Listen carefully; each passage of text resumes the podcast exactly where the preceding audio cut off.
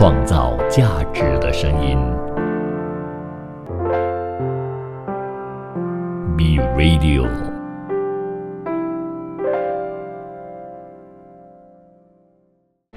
从在地走向国际，从新视角观望世界，从吉隆坡看天下。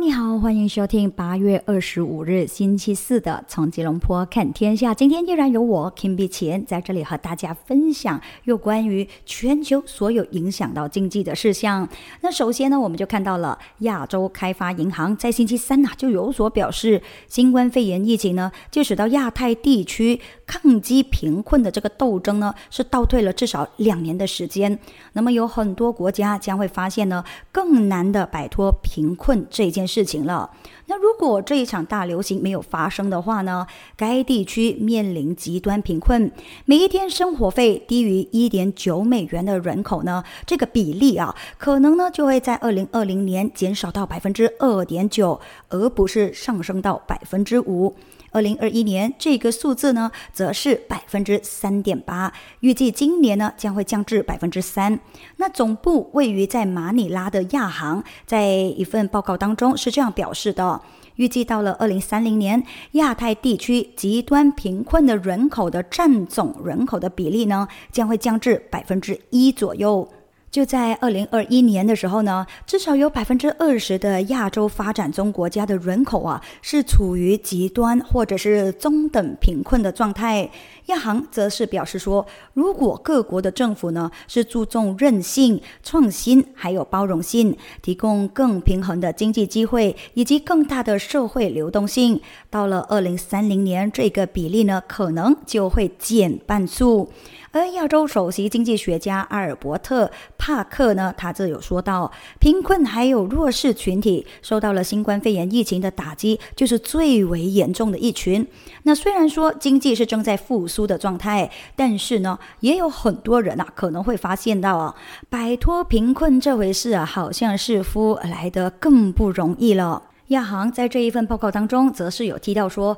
该地区呢，其实只有大约一半的经济体的国内生产总值，也就是我们所说的 GDP 增长恢复到了大流行前的水平。那由于新冠疫情的变化，以及俄罗斯还有乌克兰的冲突造成的全球经济不确定性，经济复苏仍然还是不稳定。那自疫情开始以来，某一些风险呢、变得更加的严重了，包括了工作不确定性。啦，还有的就是不容忽视的心理健康恶化的状态、极端的天气、网络安全故障，还有传染病的风险等等啊。另外一方面，虽然说在全球公司估值下滑的时候呢，有不少的上市交易啊都是遭到推迟的，但是呢，在未来几个月，或许会有更多在美国上市的中国公司登陆到亚太地区的其中一个国家，那就是新加坡的交易所。根据彭博社的报道呢，新加坡交易所的 CEO 罗文才在接受采访的时候呢是这么表示的：，继蔚来汽车五月份在新加坡二次上市之后呢，投资者啊就开始是可以期待其他公司也会效仿他们一样。如果市场环境对本财年余下的时间是有利的话呢，将会有上市融资；但是啊，如果没有那么有利的话，将会有一些技术性的二次上市。在美国上市的中国公司面临着更严格的监管，还有退市的风险，就促使了他们呢想要寻找包括瑞士在内的一些替代上市的地点了。那因为高通胀还有加息，就令到投资者是望而却步嘛。那今年以来呢，全球范围的公司上市的计划呢，大大的减少了，也推迟安排旗下公司在新加坡上市的企业，包括了泰国酿酒以及 Olam's 的集团。新加坡交易所在上一个月呢，就和纽约证交所签署了一份协议啊，在双重上市等等方面呢，他们会加强合作。罗文才有这么说到啊，协议是允许已经上市的公司，如果愿意的话呢，是可以考虑在另外一个海外交易所上市，而谅解备忘录呢，就有助于联合推介的部分。彭博汇编的数据呢，则有显示，至少有着十一家的中国注册的公司已经是在美国和新加坡上市。那新加坡交易所的全球销售以及企办主管保德胜呢，在这之前就曾经是有所表示，新加坡的交易所啊，正在和金融科技和消费科技等等领域的中国和东南亚公司进行谈判。交易所就希望说能够吸引这一些公司。另外呢，他还有提到一些潜在的特殊目的收购公司，也就是 SPAC，是正在等待看看新加坡第一波空白支票公司进行的合并的情况是如何。那再来观察说，诶，这个过程啊，应该如何的展开的？继续来看看另外一个亚太地区的国家韩国的部分。在疫情期间呢，韩国散户抱团持股总量啊，就增加了一百多倍嘛，呃，甚至呢是超过了一百五十亿美元呢，所以呢，这就使得他们成为了该公司市值。最大的主要利益相关者之一，那么他们集体份额就和甲骨文创始人艾里森或者是美国资管龙头普信集团的份额是一样大。那他们往往呢是在一些股价回落的时候呢就入场的跌停板买家，帮助呢遏制着整个跌势的。那随着韩国贫富差距的扩大呢，这些投资者当中啊，有许多人将风险压住视为他们一个。实现财务独立的唯一一个途径哦。而且呢，韩国的散户投资者呢，都对马斯克，也就是我们的呃全球首富 Elon Musk 的崇拜呢，是近乎可以说是狂热一样的哈。那么，马斯克收购 Twitter 对特斯拉股价造成了一定的波动，但是呢，有不少的散户投资者啊，却因此找到了一个兴奋点呢。那么现在呢，就有一个消息说，希望获得财富密码的韩国散户呢，已经是为特斯拉积累了大量的。的仓位呢？尽管特斯拉的股价。从二零二一年的高点下跌了百分之二十五以上，但是呢，在过去三年当中，仍然还是上涨了百分之一千九百。相比之下啊，三星股价的涨幅大约仅仅是百分之四十，而韩国 c o s p i 指数的涨幅呢就更低。那数据就显示了，截至八月十七日呢，韩国个人投资者持有该公司大约百分之一点六的股份，这就比他们在 Alphabet 啊，或者是 Apple 啊，Microsoft 以及 Nvidia 的投资总额还要多。万达证券研究的数据主管哦，贾克摩皮耶安东尼他就估计了，在全球的范围内呢，除了马斯克还有艾里森之外呢，散户拥有该公司大约百分之十五的股份。那特斯拉的这个诱惑力呢，对二十到到三十岁的群体而言呢，就更加的强烈了。年轻的韩国人啊，认为没有什么机会呢，可以进入到房地产的市场，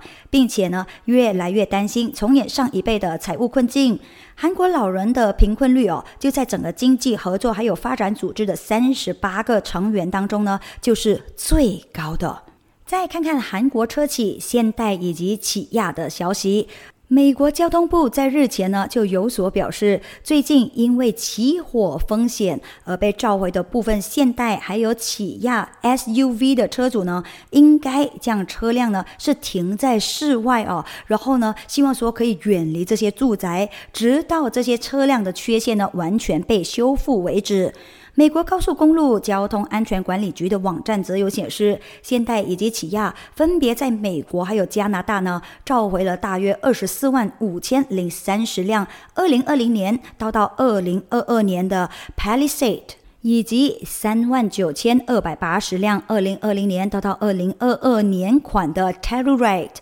而这一次召回的原因呢，就是因为车辆牵引线速存在问题哦，可能呢就会导致车辆在停放或者是行驶的时候呢，将会起火的这个局面。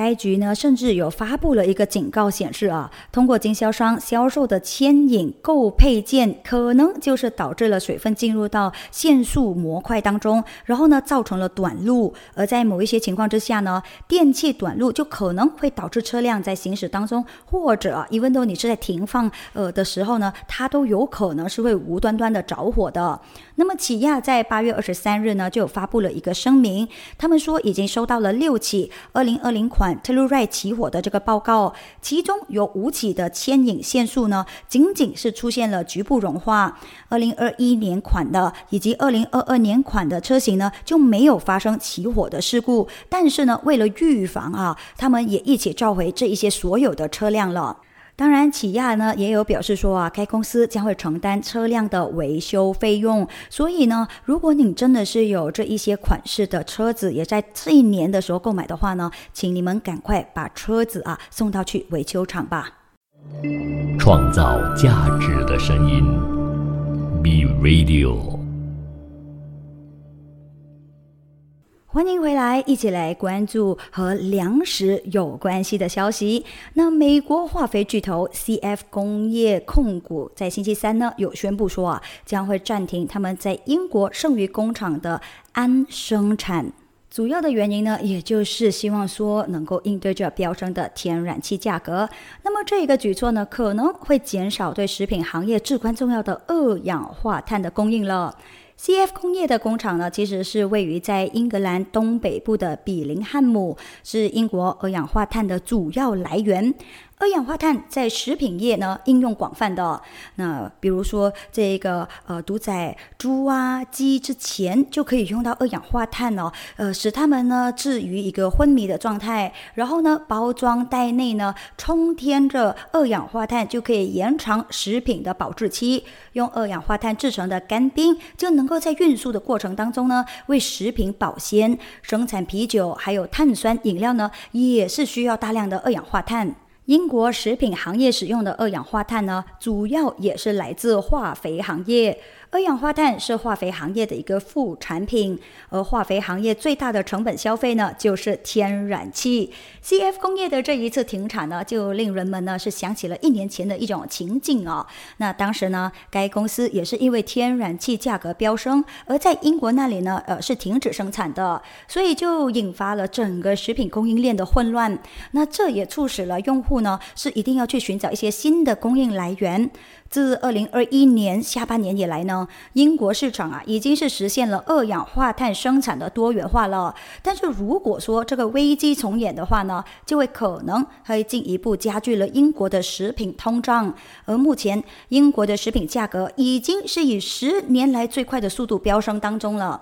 英国政府啊，已经就能源危机给到英国工业带来的风险呢，发出了一些警告，但是呢，仍然还是面临着企业关闭还有减产的危机。根据政府的简报呢。化工厂以及化肥厂呢，就被认为尤其面临的风险。那当地天然期货价格啊，就比一年前呢是高出了五倍了。大家已经是开始越来都越吃不消了哈。那我们再看看越南这方面呢，现在或许啊，就因为产量下降啊，所以就会进一步的推高咖啡豆的价格。那越南庞大的咖啡豆储存呢，也是正在减少当中的。那根据媒体对交易员进行的。一项调查呢，就有显示，到了九月底呢，越南的咖啡豆储备呢，将会比上一年同期减少一半左右。作为全球最大的 Robusta 的咖啡豆供应商，还有全球第二大咖啡生产国，越南的咖啡豆产量预计呢，也将会在二零二二、二零二三年有所下降。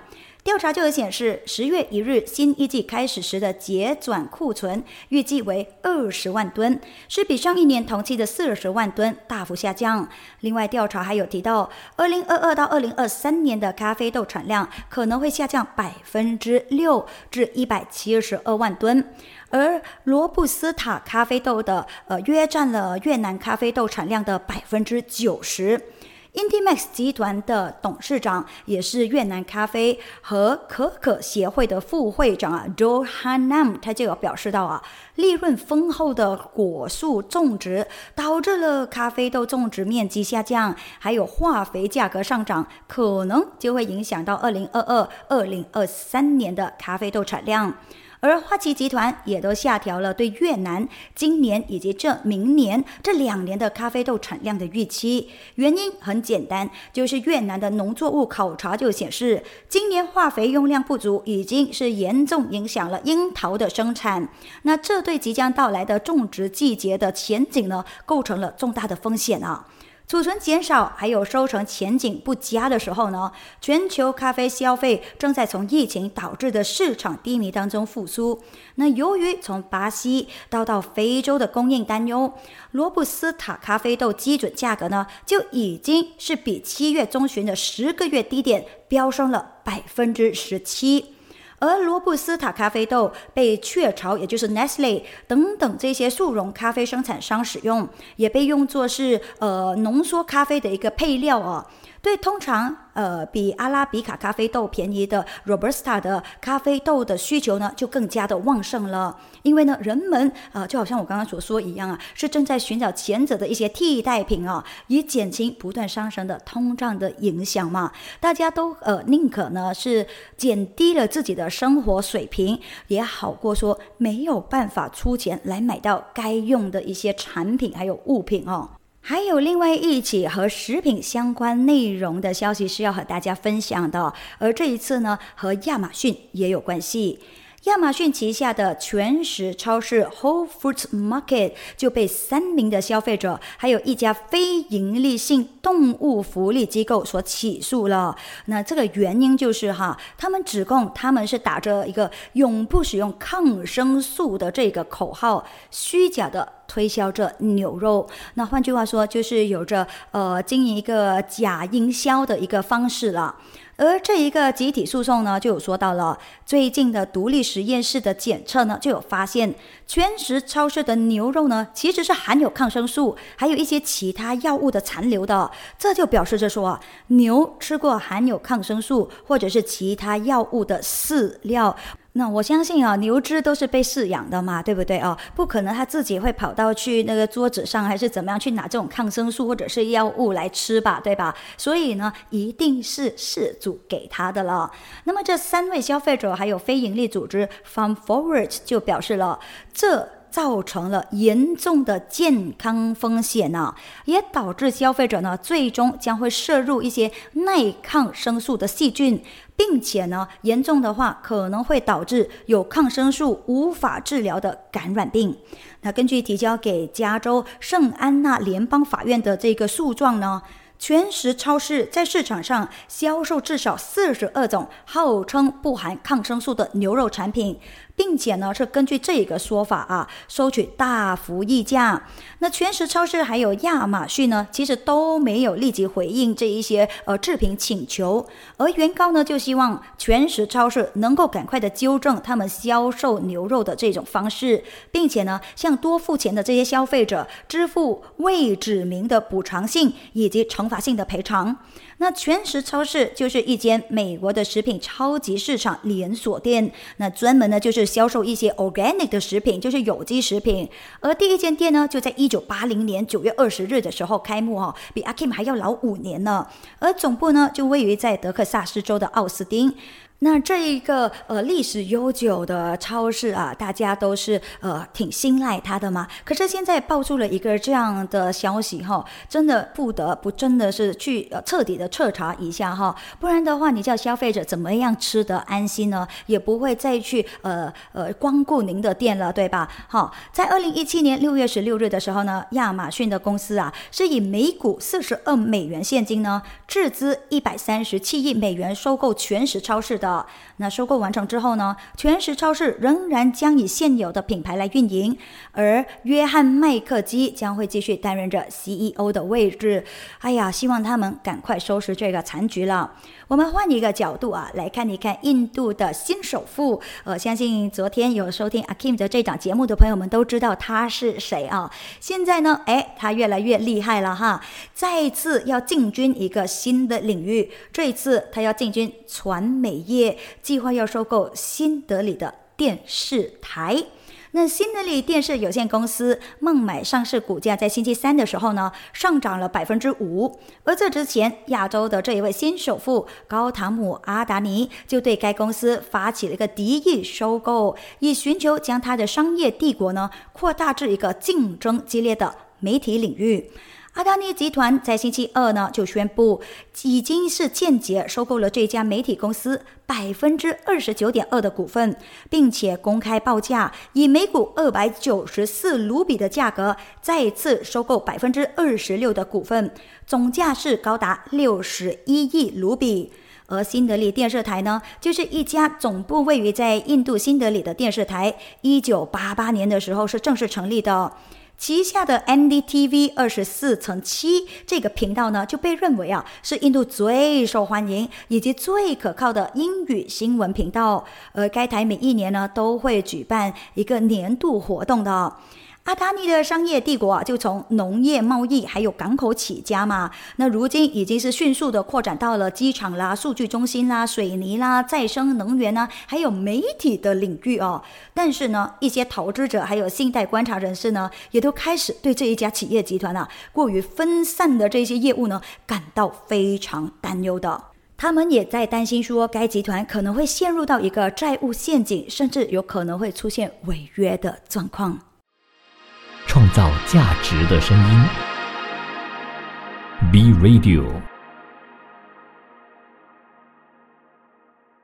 欢迎你再次留守着从吉隆坡看天下这一节呢，我们将会把焦点呢专注在和能源相关的消息。德国以及加拿大呢是正在签署了有关于氢能源的一个合作协议。那该协议呢，目的就是想要帮助德国进一步实现能源独立以及气候保护的目标。德国总理朔尔茨、副总理兼经济还有气候保护部长哈贝克呢，就共同出席了这一场的签约仪式。那哈贝克以及加拿大自然资源部的部长威尔金森共同签署了协议。签署的仪式呢，其实是在加拿大的呃史蒂芬威尔举行。而该地区的大型风力发电厂呢，也将很快扩大氢能的生产，目标是在二零三零年之前彻底建成氢能。供应链，并且呢，是从二零二五年开始啊，向德国出口。德国总理舒尔茨就表示了，氢能够将在未来的能源供应当中呢，发挥着至关重要的一个作用啊，尤其呢是在难以实现没有二氧化碳排放的行业里头。加拿大计划投资数十亿美元开发技术以及基础设施，而另外一方面呢，德国联邦政府啊，则是会支持德国能源进口商建立国际贸易走廊。两国呢，其实还希望在研发方面呢，可以更紧密的合作的。那为氢能制造设定统一的标准，大西洋两岸港口之间的合作呢，也将可以得到加强。加拿大总理啊特鲁多他就说到了，这个协议的签订呢，是向前迈出的历史性的一步啊。这个协议呢，将会为当地创造一些就业机会的，也同时呢，可以促进当地的经济发展。并且可以为清洁能源的生产啊做出一定的贡献。而舒尔茨呢也有强调，德国公司和加拿大公司共同规划，加拿大公司将会在德国呢实施能源项目。德国能源公司 E.ON 以及 Uniper 在这之前呢，也曾经是在多伦多的经济论坛和加拿大方面呢签署了第一份的合作意向声明。从二零二五年开始呢，他们希望从加拿大大规模的进口氢气。加拿大项目开发商 Everv 呢将会负责生产。另外一方面，英国最大的商业游说组织，也就是英国工业联合会 （CBI） 在星期三也有发表了一个声明。英国政府啊是需要采取果断的行动啊，帮助企业呢可以度过今年冬天能源账单进一步飙升的这一个难关。英国工业联合会呢，则是表示说，不采取行动呢，将会导致有许多还能生存的公司一定啊就会陷入到一个困境当中，并且呢是呼吁政府啊在支持账单方面呢，可以给予企业更大的灵活性哦。还有的呢，就是希望他们能够承诺，在必要的时候呢，一定要扩大英国的复苏贷款计划。商业利率呢也应该被冻结。他们还有表示说，在接受调查的公司当中呢，其实有着三分之二的公司预计未来三个月的账单啊将会有所增加的，而有接近百分之呃三分之一的公司预计账单的增幅呢将会超过百分之三十。那当然，这些公司看到这样的账单的时候，一定就会头痛，对不对？他们除了要应对通胀以外，又要面对着。高额的账单哦，那他们实在是顶不下去的时候，只能够寻求政府的帮助了。英国工业联合会的首席政策主任，呃，Matthew Fell，他就表示啊，任何干预的指导原则呢，必须是迅速的行动的，不不能够拖哦，也不能够慢慢来了，并且呢，是针对那一些啊最需要帮助的家庭还有企业呢，提供一些帮助。现在采取果断的行动，将会为到企业呢提供现金流的空间，并且呢，其实是可以防止短期危机演变为一个长期的危机。那利兹特拉斯合理里希苏克呃苏纳克呢，就是间接呃这个 Boris Johnson 出任这英国首相的两位候选人嘛，他们可能呢在九月初上台之后的几天内呢，宣布这一些援助的计划的。尽管到目前为止啦，大部分的辩论呢，其实都是集中在应该要如何帮助在家庭上哦。但是呢，公司也都更容易受到不断上涨的账单的影响的。这一些账单在俄乌冲突爆发之后呢，也都大幅上涨啊。那 Fair 呢就有说到，企业呢其实不是在祈求着施舍，但是呢，秋天啊确实是政府帮助企业应对这能源危机的一个关键时刻啊。虽然呢，帮助苦苦挣扎的消费者仍然还是一个首要的任务，但是他们也不能够忽视这样的一个事实，也就是呢，有许多存活下来的企业都在面临着压力。如果不采取行动，他们就会很容易陷入到困境，而这些企业呢，就会变呃变成老百姓。那老百姓呃也需要政府的资助，所以换句话，所有的人都在等着英国政府的资助啊！哎呀。怎么办呢？没有办法啊，只能够熬过去。而且大家一起来出台，可以怎么样？呃，有一些措施能够抑制着这样子的事情发生了。那小摩啊，就是我们所说的摩根大通啊，他们则有表示说，如果说了哦，今年冬天的这个天然气供应危机啊，将英国呢推入衰退，那么英镑对美元汇率呢，可能就会跌至两年多来的最低水平。摩根大通的私人银行全球外汇策略主管 Sam Jeff 呢，他就表示说，今年到目前为止啊，英镑对美元汇率就已经是下跌了高达百分之十二了。那么这呢，也开始反映出人们担心，随着经济增长放缓，天然气价格上涨呢，也将会再一次引发通胀。那如果通胀继续上涨，英镑对美元汇率呢，就可能会跌至一点一四。那齐夫还有指出，交易商最近呢转向抛售英镑，因为呢就和今年早些时候相比的话呢，英国出现问题哦。当时呢这个英镑疲软呢，更多是因为美元走强的关系嘛。那么英镑呢在星期二的时候呢是有所反弹的，它重新升到一点一八美元的上方，不过呢仍然还是接近二零二零年三月以来的一个最低水平。俄罗斯以及乌克兰冲突其实也都加剧了全球能源危机，而在这之后，呃，大家都看到的一样的事情，也就是全球的天然气价格呢也是有所飙升。预计价格上涨呢，也将会加深对英国家庭财务的打击。而这一个呢，也刚刚在上一则的呃这个内容当中啊，和大家分享过了啊。还有呢，另外一个非常要害的一个因素啊，也是冲击着家庭呃英国的家庭的，那就是供应短缺的威胁。它不仅仅是影响到家庭，还会减缓了该国的经济活动。同一时间呢，奇夫其实他还预测哈，欧元将会出现有更多的损失。他说到哈，如果啊天然气价格保持或者是超过目前的高位的话呢，他就预计了到到十二月底呢，欧元也将会跌至一欧元对九十五美分。那整个欧洲大陆的能源危机呢，将会使到欧元对英镑汇率维持在一欧元兑零点八五零英镑左右。那不晓得你对这又有些什么样的看法？还是说，哎你？觉得他其实说的挺准的，或许真的是会出现这样的状况呢。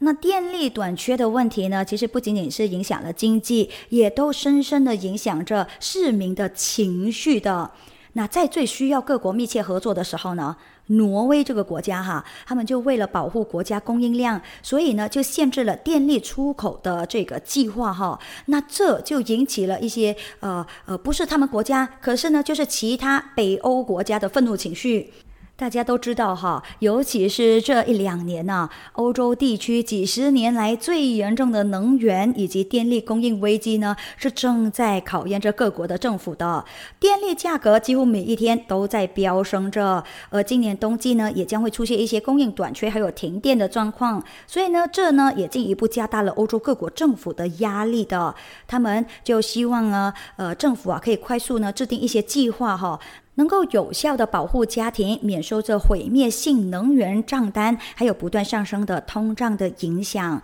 那么，挪威在这一个月早些时候呢，就曾经是警告说，因为西南地区的公用事业公司是正在面临着严重的水资源短缺的问题。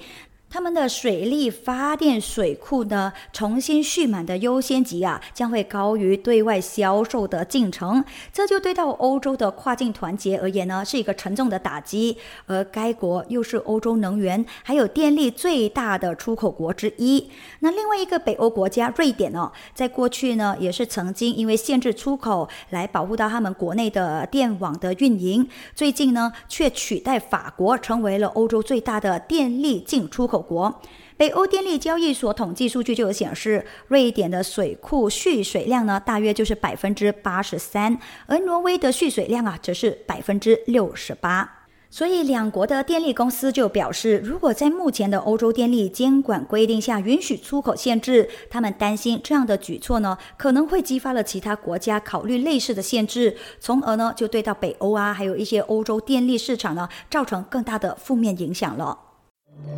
创造价值的声音，B Radio。欢迎再次回到从吉隆坡看天下。刚刚上一节我们就有提到了，在英国的部分呢，因为越来越高的呃电费账单呐，就使得很多企业还有人民呢都是叫苦连天了。那么其实，在美国这里呢，也都一样的。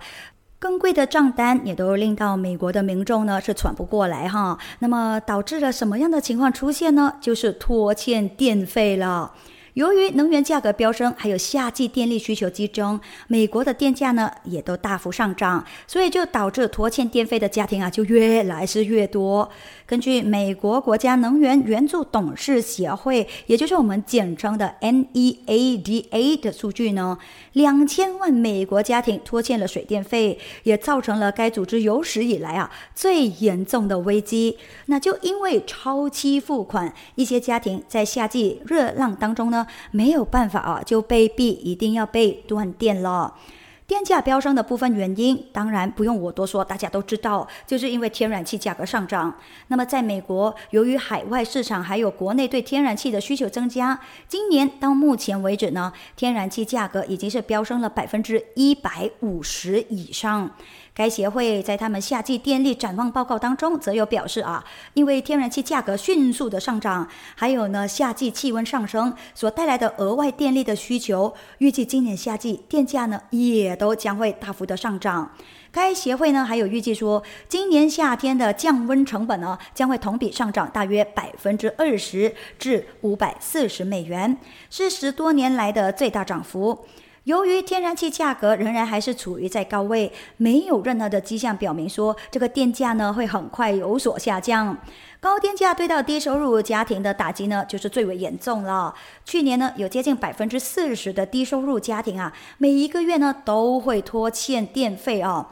与此同时，有接近三分之一的美国家庭则是表示，为了支付能源账单，他们减少了药品或者是食品的基本生活必需品的支出，而最终呢，延迟支付公用事业账单的增加，已经并且将会导致更多超期支付的家庭是断电的。一些美国公用事业公司啊，就已经是报告说啊，呃，拖欠付款的用户数量呢有大幅增加。加州最大的电力公司 PG&E 呢，则是表示哈，自二零二零年初以来呢，拖欠费用的呃用户啊，就增长了百分之四十啊。而新泽西啊这个公共服务企业集团呢，则表示说，今年三月以来呢，他们的公司啊这些拖欠呃费用的用户呢，就增长了百分之三十了。那么现在哦，目前在整个世界啊，能源危机那么逼近大家的时候，呃，当然也不仅是电啦哈，还有水资源也是非常稀缺的时候呢，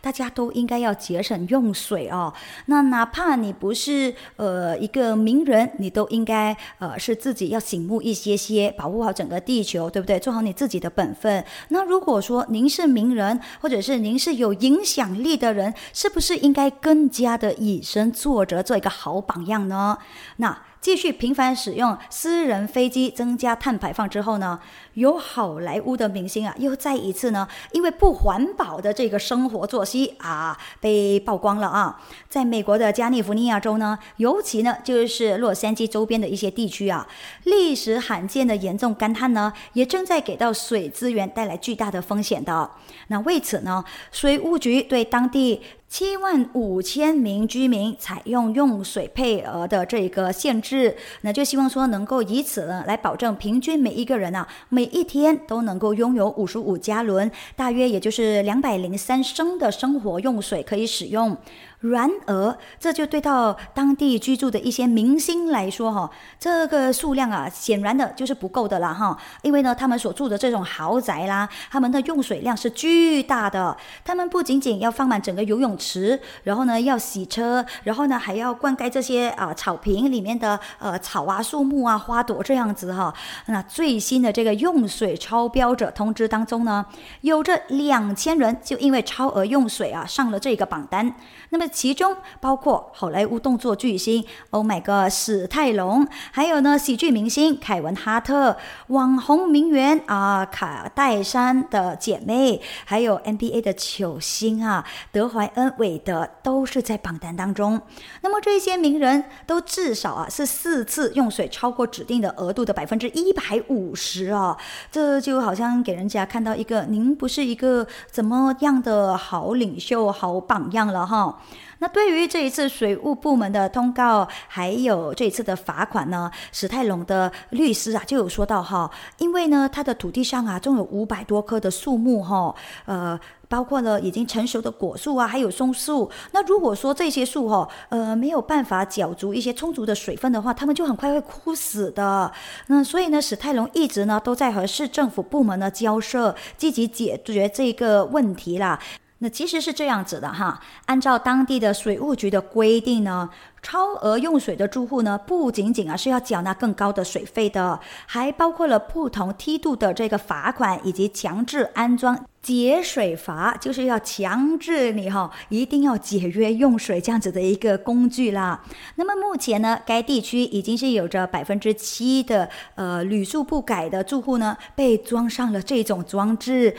所以呢，这一些水啊，进入到他们的呃住处的时候呢，因为已经是被 limit 了了嘛，所以呢，他们就没有办法启动灌溉的整个系统咯。所以这真的是逼你哈，省着点用水。哎，我觉得说，其实这也是一个不错的方法来的哈。还是那一句啦，其实不管是不是正值这个呃呃这个水资源短缺的状况哈，我们都应该好好的珍惜我们该拥有的一些资源了哈。来，我们再看看一个和。呃，地球环境保护环境相关的消息。丰田现在呢，他们就同意承认美国加利福尼亚州是有权制定自己的汽车排放的标准的，而结束了双方源自美国前总统，也就是特朗普执政时候的这个争执。在这之前呢，其实啊，丰田曾经就和其他几家的这个车企呢一起共同的起诉加州，他们就试图要阻止呢该州制定比联邦政府要求更高的排放标准。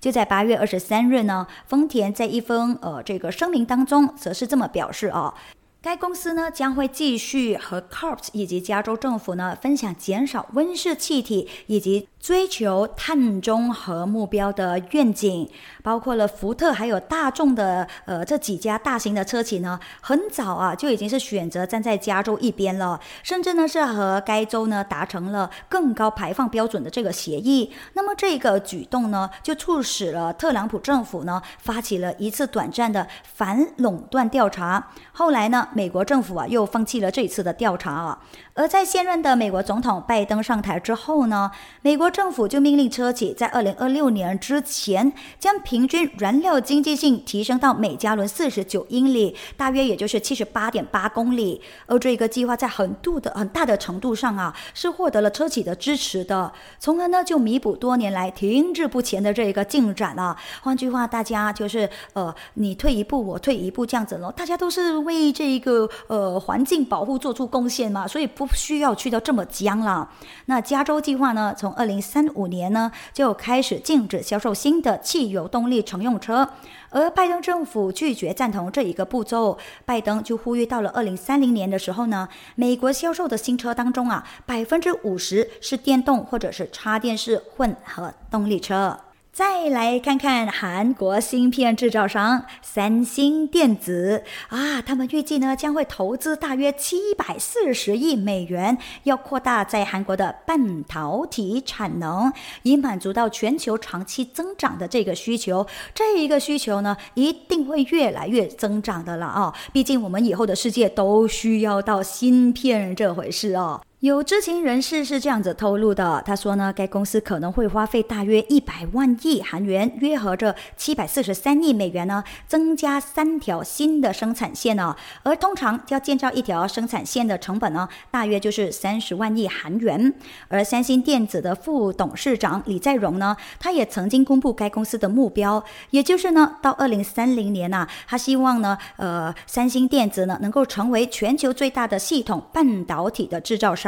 那尽管今年的芯片需求受到了电子信息技术行业放缓的打击，但是预计呢，三星电子将会扩大生产的设施，因为全球半导体市场呢将会在中长期内呢逐步增长。其实，三星电子在去年呢，就在芯片设施上啊，投入了四十三点六万亿韩元，是比二零一八年的二十三点七万亿韩元呢，增加了接近一倍的。呃，预计该公司将会继续增加对半导体业务的投资呢。那以上呢，就是今天 Kim 碧琴想要和大家分享的所有内容啦。我们明天同样的时间，在这一档节目《从吉隆坡看天下》见。我们明天见吧，拜拜。